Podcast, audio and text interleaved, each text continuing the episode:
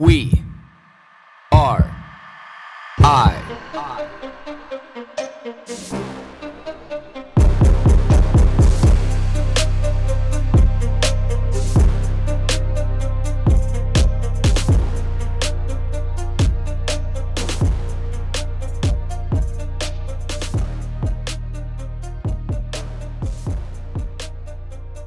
In order to be able to understand this topic in a little bit greater detail, I thought I would kind of lay this out in, in a sequencing, you know, event, and, or maybe not a sequencing event, but uh, just a, an understanding of the different processes that happen in regards to generating energy in the body. And you know, yesterday we were talking about the the glycogen stores in the muscles and the liver, and just how many units of energy are stored in the body of glycogen, just free glycogen floating around in the body. And then that little backup reserve by the liver that says, you know, hey, we need a we need a little bit more. It's like that reserve fuel tank. You know, in regards to the the liver, you can look at this as being that extra gas tank, you know, in the back of a truck when you need just a little bit more or the jerry can, I guess, uh, more specifically, if I just need a little bit more energy to get me to this gas station or, you know, to get me a little bit further down the road. You know, and that's that, those glycogen stores. So the part that is the most inefficient in the body, and this is kind of the, the crossroads I really feel like where people are at. And when, when I think of proper metabolic function, it's the switching between a glucose based system and an oxidization of lipids in the body, you know, which is just the breakdown of fats, just a fancy way of saying breakdown of fats. Now, this process, you know, when we look at, we have this adipose tissue on the body, you know, adipose tissue just being the, the fat on the body. So just for those of you that don't know, it's not that we intake fat and this turns directly into fat on the body. That's a, a fallacy in itself. And if that was the case, everybody on the ketogenic diet would be morbidly obese very quickly. But, you know, when we think of adipose tissue on the body, this is really just a storage of excess energy. You know, the, the excess of of energy that our body can't use at a specific time. And this was the whole concept of eating smaller meals more frequently, saying, you're not going to flood your body with a bunch of energy it doesn't really need and a bunch of macro micro, micronutrients it doesn't really need at any given time.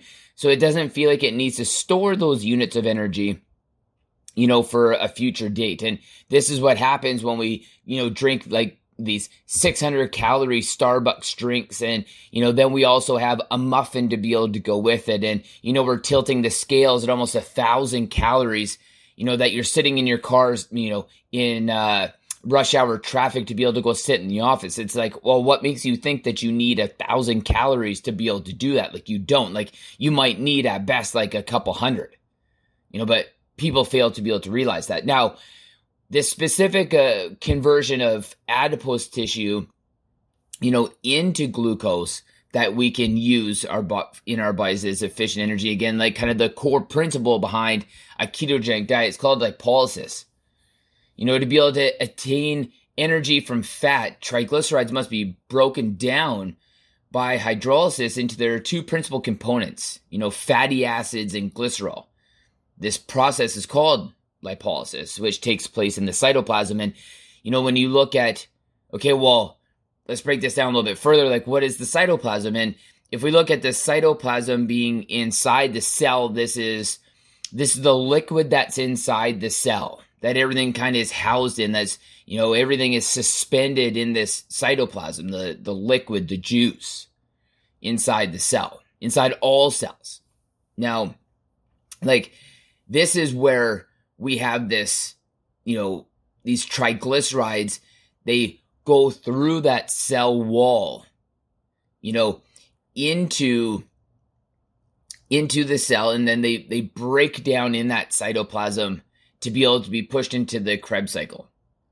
So the resulting fatty acids, you know, through the oxidation, you know, through beta oxidation into acetyl CoA, which is then used into the Krebs cycle. The Krebs cycle is that, you know, look at it as a hydroelectric dam and, you know, sorry if I'm kind of thinking of easy analogies along the way. If it feels like I'm losing my train of thought, I'm not. I have a clear train of thought. I'm just trying to think of clear analogies to be able to help draw this in. So think of think of this as like a hydroelectric dam. Now, behind the hydroelectric dam, we have we've built this wall with this water behind it. And let's say the water behind it is all of the all the triglycerides in the body, like all, all this this adipose tissue. Let's just look at it as far back as we can go. Let's say it's the adipose tis- tissue behind the wall. Now, when we have that water go through those viaducts in the hydroelectric dam, that's like passing through the cell wall. You know, when we get into the the turbines, this is like the the cytoplasm. It's using that adipose tissue to be able to to do something. It's breaking it down. You know, then it gets pushed into the Krebs cycle will we actually fundamentally turn, you know, that adipose tissue into ATP. So that's that that position right there is where we're actually turning the turbine.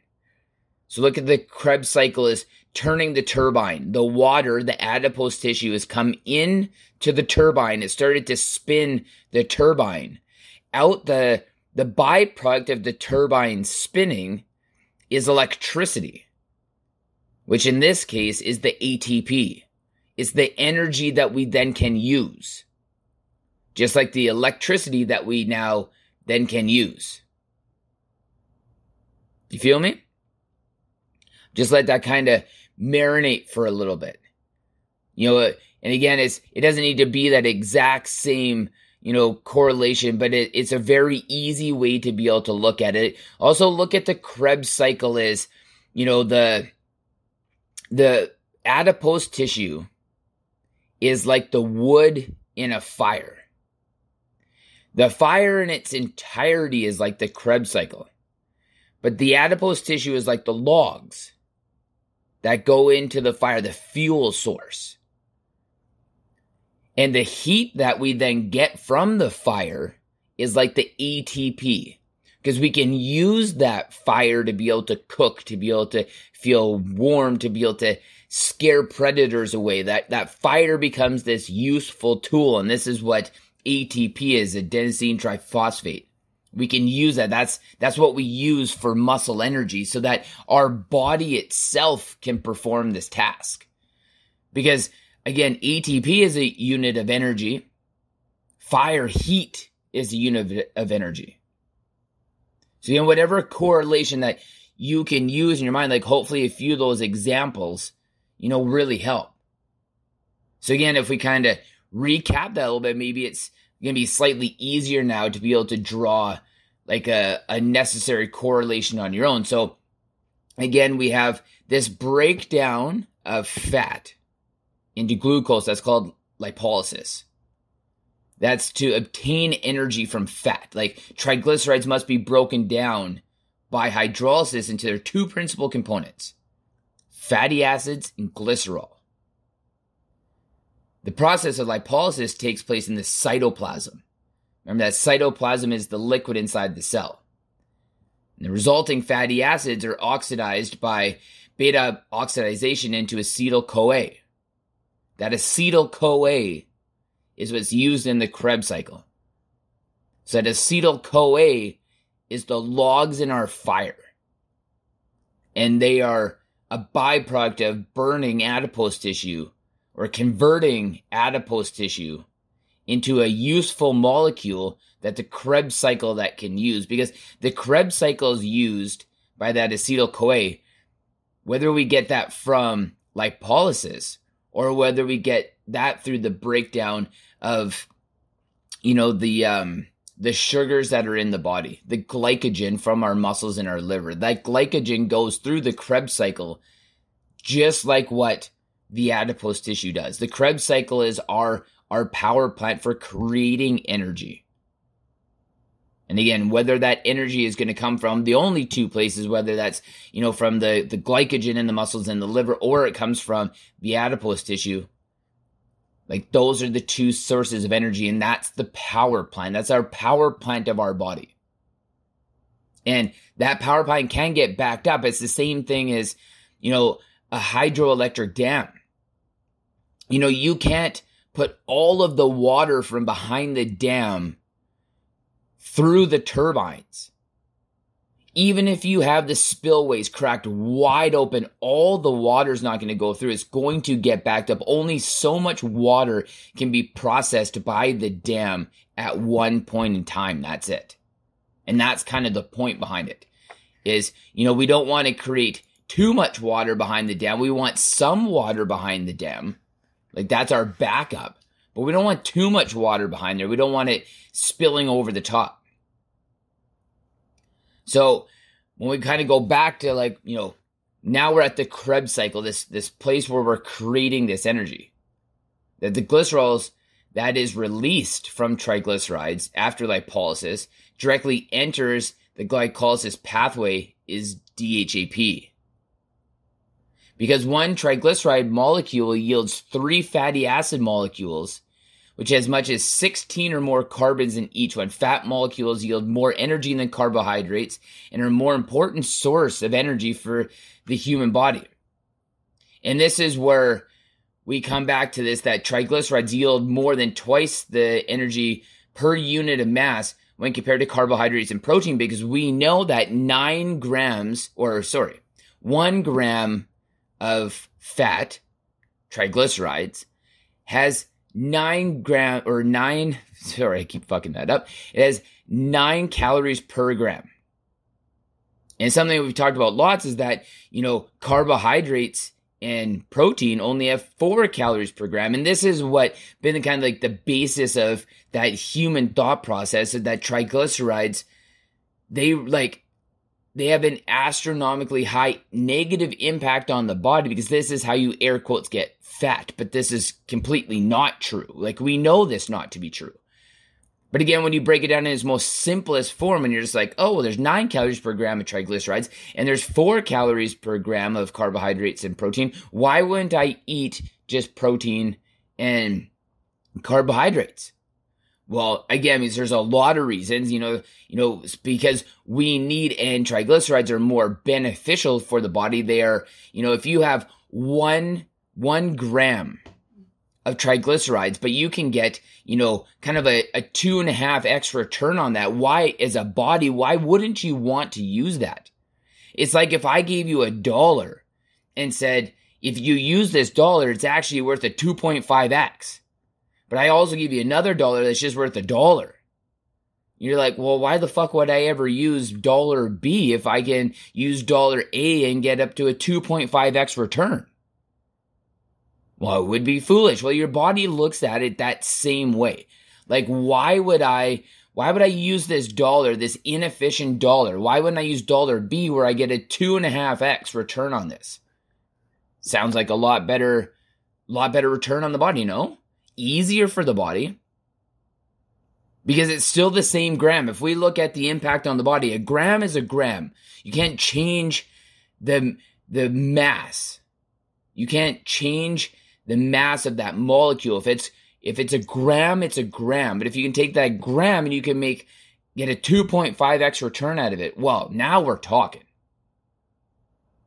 So, you know, kind of let this formulate in the mind.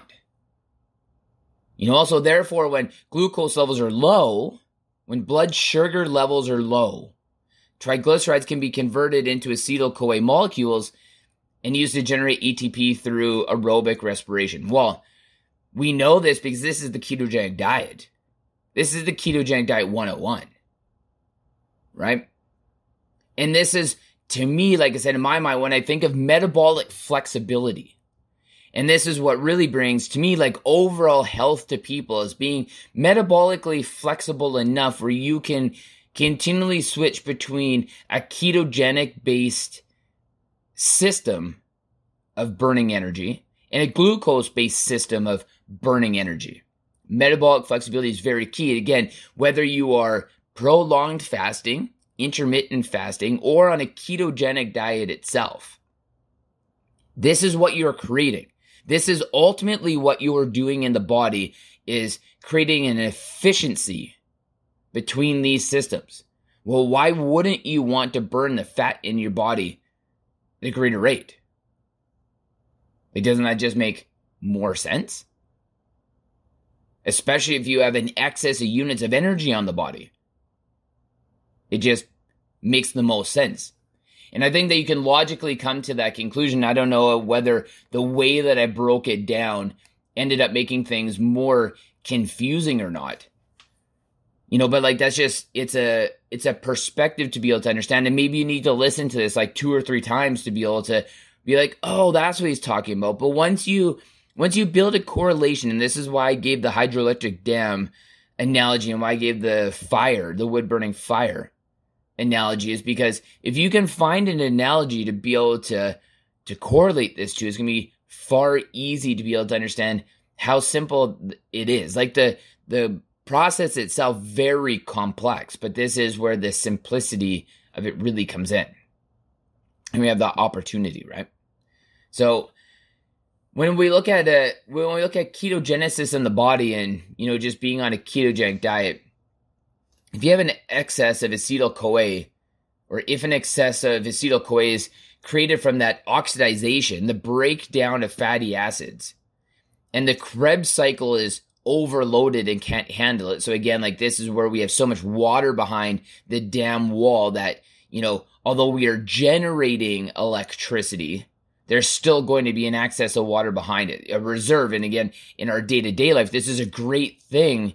If you're a hydroelectric dam, you have an abundance of water to be able to keep on generating electricity. Great. You know, but in the human body can be great to a certain point. But again, if this Krebs cycle is overloaded and can't handle it, that acetyl CoA is diverted to be able to create ketone bodies. Those ketone bodies can be served as a fuel source if glucose levels are too low in the body. Because again, we know that the brain is going to use ketones. The brain has an opportunity to be able to ketone, so does the whole body. So the ketones serve as fuel in times of prolonged starvation. And this prolonged starvation can either be inflicted or it can be created. So inflicted to me would be, you know, when food is insecure, when we don't have an abundance of food and we're forced into that starvation. You know, versus when we choose to go into that starvation because we want pro or we want prolonged fasting or we want intermittent fasting. So again, this is that system where I say a lot of people because they're so glucose driven because they're drinking all this sugary drinks, very poor diet, diets high in sugar, simple carbohydrates, high in carbohydrates themselves that people never really get in, you know, to the oxidation of these triglycerides. They never really have a, an efficient lipolysis system in the body. And what's the one thing that we do know about the body in its entirety? Well, if the body's not using a system or a process, it's like your phone. You know, like I only have an Android phone, so I don't know what it does with Apple, but if you don't use an app for a prolonged period of time, it puts that app into deep sleep and it sends a notification hey you haven't used this app for a long time we're going to put it into deep sleep now if you tap on it you'll reactivate it but it's not it's sitting dormant right now because you're not using it. Well to me that's like the system of lipolysis in the body. Well most people are never using that system of lipolysis because they never give their body an opportunity to be able to do it. So the body puts it into deep sleep. And an easy analogy behind this one is just like, you know, how, you know, the bodybuilders, you know, taking, you know, testosterone steroids and saying, well, your balls are going to shrink. It's like if you're abusing testosterone, yes, your balls might get smaller. Your testes may get smaller if we want to be a little bit more polite. But that's only happening because you're using too much. You're shutting that system down. Because again, this is ultimately what I'm talking about right now is if you're doing too much of something or not utilizing something, if you're supplementing too much of something into the body, where you're not using a process in the body, your body's going to put it into a deep sleep mode. And we see this happening in the body. So, just a little bit of little bit of food for thought. And it's a it's a perspective that we think I think that we really need to start to understand how great the impact of this can be on the body. So now you have information, whether or not like that information was easy to absorb or understand. And again, maybe this is something that you need to listen to a couple times to be able to get some information out of it. You know, but like that system right there, you know, between what I talked about yesterday, you know, with the amount of available units of energy of glycogen in the body, you have to go through all that glycogen in the body for this process of lipolysis to even start. So again, if you have, you know, 1500 units of glycogen energy in the body. Well, you need to use all 1500 units of that energy. And again, let's take the basal metabolic rate completely out of it. Or again, let's give it a little bit of credit. Let's give the basal metabolic um, rate a, a, a 50%. So say 750 of our BMR is good, uh, 750 calories of our BMR is going to come from that 1500 units of energy from glycogen. Well, you still have to burn another 750 units of energy to be able to burn through the glycogen for lipolysis to even start. And this is where the amount of hours of activity really come into play. Because if you don't do this, that process will never happen because it's sitting dormant in the body. You put it into deep sleep because you're not using it. So there's a little bit of food for thought. I know it's a lot. I completely understand. But there's a little bit of understanding about how we can burn energy in the body efficiently.